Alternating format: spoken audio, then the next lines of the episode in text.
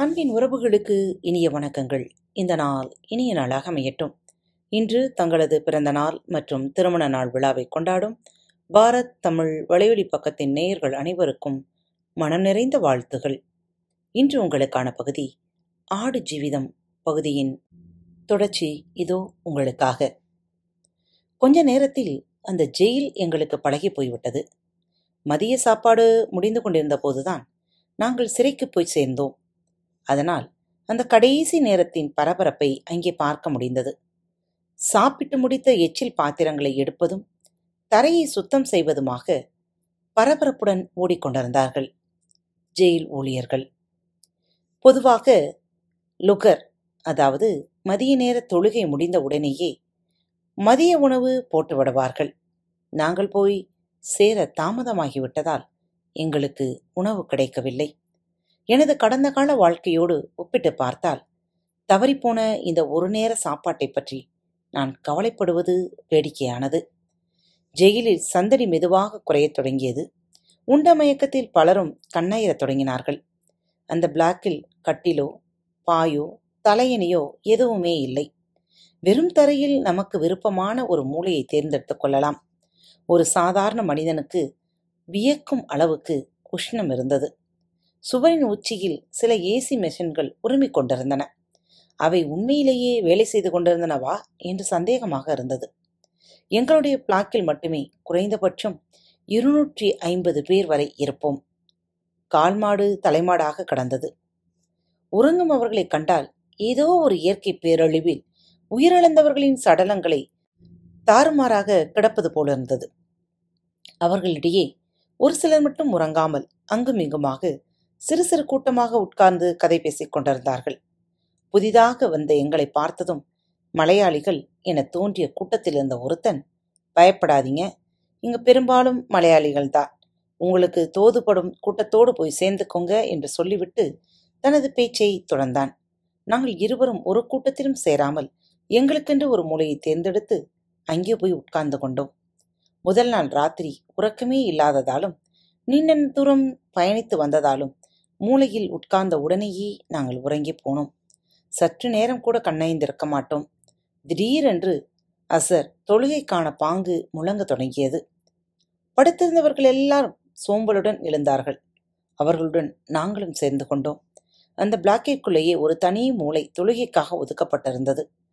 அங்கு முண்டியடித்த கூட்டத்திற்குள் நாங்களும் கருணைமயமான அல்லாவை தொழுவதற்காக ஹஃபாவை நோக்கி மண்டியிட்டோம். பிஸ்மில்லா ஹிர் ரஹ்மான் நிர் ரஹம் என்ற அந்த பிரார்த்தனையில் கடந்து போன நாட்களில் நான் அனுபவித்த எல்லா துயரங்களும் ஒரு நதி போல் என்னை விட்டு விலகிச் செல்வதாக நான் உணர்ந்தேன். அந்த நெருக்கடிகளில் இருந்ததெல்லாம் என்னை காத்து அரவணைத்து கருணை நிறைந்த அல்லாவின் அன்பை நினைத்து நான் கதறி அழுதேன். வேதனை என்னும் மிக நீண்ட மணல் பரப்பிலிருந்து வெளியேறி வர எனக்கு வலிமை தந்து உதவியதற்கான சந்தோஷ கண்ணீர் அது. எனது துயரங்களையும் சந்தோஷங்களையும் அல்லாவிடம் சொல்லி மண்டியிட்டு வணங்கி எழுதபோது எங்கேயோ ஒரு மணி அலறியது. படுத்து கிடந்தவர்கள் பரபரப்புடன் பிளாக்கின் மற்றொரு மூலையில் நின்று நீண்டு நின்ற கியூவில் இடம் பிடிக்க ஓடினார்கள். என்னவென்றே தெரியாமல் நாங்களும் ஓடிப்போய் கியூவில் நின்றோம்.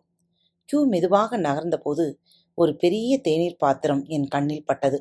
சற்று ஓரமாக கிடந்த மேஜையின் மேல் ஏராளமான கோப்பைகள் அடுக்கி வைக்கப்பட்டிருந்தன.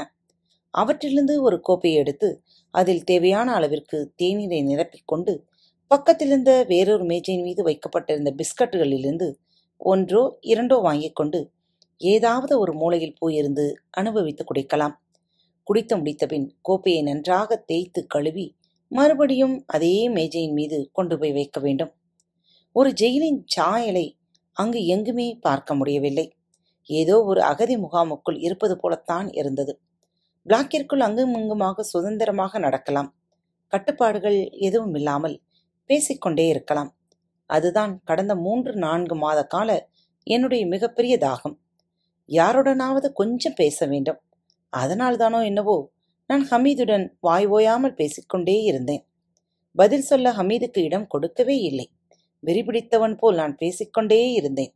என்னுடைய நாக்கு ஒரு கணம் கூட ஓய்ந்திருக்கவில்லை. கடந்த சில நாட்களுக்குள் என்னை நன்றாக புரிந்து கொண்ட ஹமீது நான் பேசியது எல்லாம் பொறுமையாக கேட்டுக்கொண்டிருந்தான். ஒருவேளை இந்த இடைப்பட்ட நாட்களில் எப்போதோ நான் அந்த கதைகளை ஹமீதிடம் பல தடவை சொல்லியிருக்கலாம். ஆனாலும் என்னுடைய தாகம் இன்னும் அடங்கவில்லை. இருட்டிய பின் பக்கத்தில் இருந்த இந்தியன் பிளாக்கிலிருந்து என்னை ஒருவன் பார்க்க வந்தான். அவன் பெயர் இப்போது என் நினைவில் இல்லை. என்னை பார்த்ததும் அவன் ஓடி வந்து என் கைகள் இரண்டையும் சேர்த்து பிடித்துக்கொண்டு அல்லாஹ் எவ்வளவு கருணையுள்ளவன் என்று தனக்குத்தானே சொல்லிக் கொண்டான். அதன் பின் குஞ்சிகாயின் கடைக்கு வந்த ஆள்தானே என்று விசாரித்தான். நான் ஆமாம் என்று தலையசைத்தேன். எனக்கு தெரியும். உங்களை பார்ப்பதற்காக நான் ஒரு நாள் உங்கள் ரூமுக்கு வந்திருந்தேன். அப்போது நீங்கள் நல்ல உறக்கத்தில் இருந்தீங்க. அதனால தான் நான் உங்களை தொந்தரவு செய்யல. சொல்லிவிட்டு அவன் மீண்டும் என் கைகளை பிடித்துக் கொண்டான். அல்லாஹ் கருணையுள்ளவன் என்று மீண்டும் ஒரு தடவை சொன்னான். நான் இங்க வந்து ரெண்டு நாள் தான் ஆகுது. ஸ்பான்சரோட ஒரு சின்ன சண்டை. அவன் என்னை பிடிச்சு உள்ளே போட்டுட்டான். பரவாயில்லை. குஞ்சிக்கா வந்து இறக்கி கொண்டு போவார். அவன் நிறுத்தாமல் பேசிக்கொண்டே இருந்தான். இடையில் அவன் என் கைகளை பிடித்துக்கொண்டு அல்லாவுக்கு நூறு நமஸ்காரங்கள் சொல்லவும் தவறவில்லை. அப்போது என்னையும் அறியாமல் என் கண்களிலிருந்து கண்ணீர் ஒழிந்தது. ஏனென்று தெரியவில்லை. அவனும் என்னுடன் சேர்ந்து அழுதான். அதன்பின் அவன் அல்லாவை வணங்கிக் கொண்டு தன்னுடைய பிளாக்கிற்கு திரும்பி போனான். அதற்கு பின் அவனுடைய பிளாக்கிலிருந்து வேறு சிலரும் என்னை பார்ப்பதற்காக வந்தார்கள். ஆனால் அவர்களில் எவருமே என்னிடம் ஒரு வார்த்தை கூட பேசவில்லை. அவனிடமிருந்து என்னுடைய முழு கதையையும் அவர்கள் கேட்டு தெரிந்திருக்க வேண்டும். என்னை ஒரு தடவை நேரில் பார்க்கும் ஆசையில்தான் அவர்கள் வந்திருந்தார்கள் என்று எனக்கு புரிந்தது. இனி ஆச்சரியத்தோடு பார்த்து கொண்டிருந்த அந்த கூட்டத்தில் இருந்த சிலர் அவனைப் போலவே என்னுடைய கைகளை சேர்த்து பிடித்து தங்களது ஆறுதலை வெளிப்படுத்தினார்கள். அப்படி வந்து போனவர்களிடமிருந்து என்னுடைய பிளாக்கிலும் எனது கதை மெதுவாக பரவத் தொடங்கியது. சற்று நேரத்தில் தங்களுடைய பேச்சை முடித்துக்கொண்டு பெரும்பாலான மலையாளிகள் என்னை சுற்றி வந்து உட்கார்ந்து கொண்டார்கள். சிலர் ஒரு அதிசய பிறவியை பார்ப்பது போல் என்னை ஆச்சரியத்துடன் பார்த்தார்கள். வேறு சிலர் மரியாதையுடனும் மற்றும் சிலர் ஆறுதலுடன் என்னை பார்த்து சிரித்தார்கள். இன்னும் சிலரோ சந்தேகத்துடன் சற்று விலகியே நின்றார்கள். எப்படி இருந்தாலும் ஜெயிலுக்கு வந்த சில மணி நேரங்களுக்குள்ளேயே நான் ஜெயிலில் இருந்த மலையாளி கைதிகளுக்கிடையே ஒரு பேச்சு பொருளாகிவிட்டேன் என்பதை என்னால் புரிந்து கொள்ள முடிந்தது. அதற்கடுத்த நாட்களில் என்னை பார்க்க வந்த பலரும் என்னை நீண்ட நேரம் பேச வைக்க முயற்சி செய்தார்கள். நான் அவர்களில் எவரையும் புண்படுத்தவில்லை. எனது அபார பேச்சு திறனை நான் அவர்கள் மீது வீசி எறிந்தேன். ஓராயிரம் முறை நான் எனது கதையை ஒவ்வொரு நிமிடத்தின் மீதும் இதயபூர்வமாக நடந்து போனேன். அப்பொழுதெல்லாம் என்னுடைய மனதும் கால் பாதங்களும் சூடான மணல் துகள்கள் மீது நடப்பதைப் போல வெந்து பொசுங்கின. அன்றிரவு மக்ரிபு முடிந்து இரவு உணவு உண்ணும் போது அந்த பிளாக்கில் இருந்த அத்தனை மலையாளிகளும் என்னை சுற்றி கூடியிருந்தார்கள். அவர்களது அன்பிற்கு ஈடாக திருப்பிக் கொடுக்க சூடான தண்ணீரை தவிர என்னிடம் வேறெதுவும் இல்லை. காத்து கொண்டிருங்கள். ஆடு ஜீவிதத்தின் பகுதி மீண்டும் அடுத்த வாரம் வியாழக்கிழமை தொடரும். நன்றி கூறி விடைபெற்றுக் கொள்வது உங்கள் அன்பு தோழி. அன்பின் நேயர்கள் அனைவருக்கும் இனிய வணக்கங்கள். பாரத் தமிழ் வலையொலி பக்கத்தை சப்ஸ்கிரைப் செய்யாதவர்கள் சப்ஸ்கிரைப் செய்து கொள்ளுங்கள். இந்த பகுதியை கேட்டு முடித்தவுடன் உங்களது கருத்துக்களை பதிவிட மறவாதீர்கள். உங்களுக்கான இமெயில் முகவரி கீழே உள்ள டிஸ்கிரிப்ஷன் பாக்ஸில் கொடுக்கப்பட்டுள்ளது. நன்றி.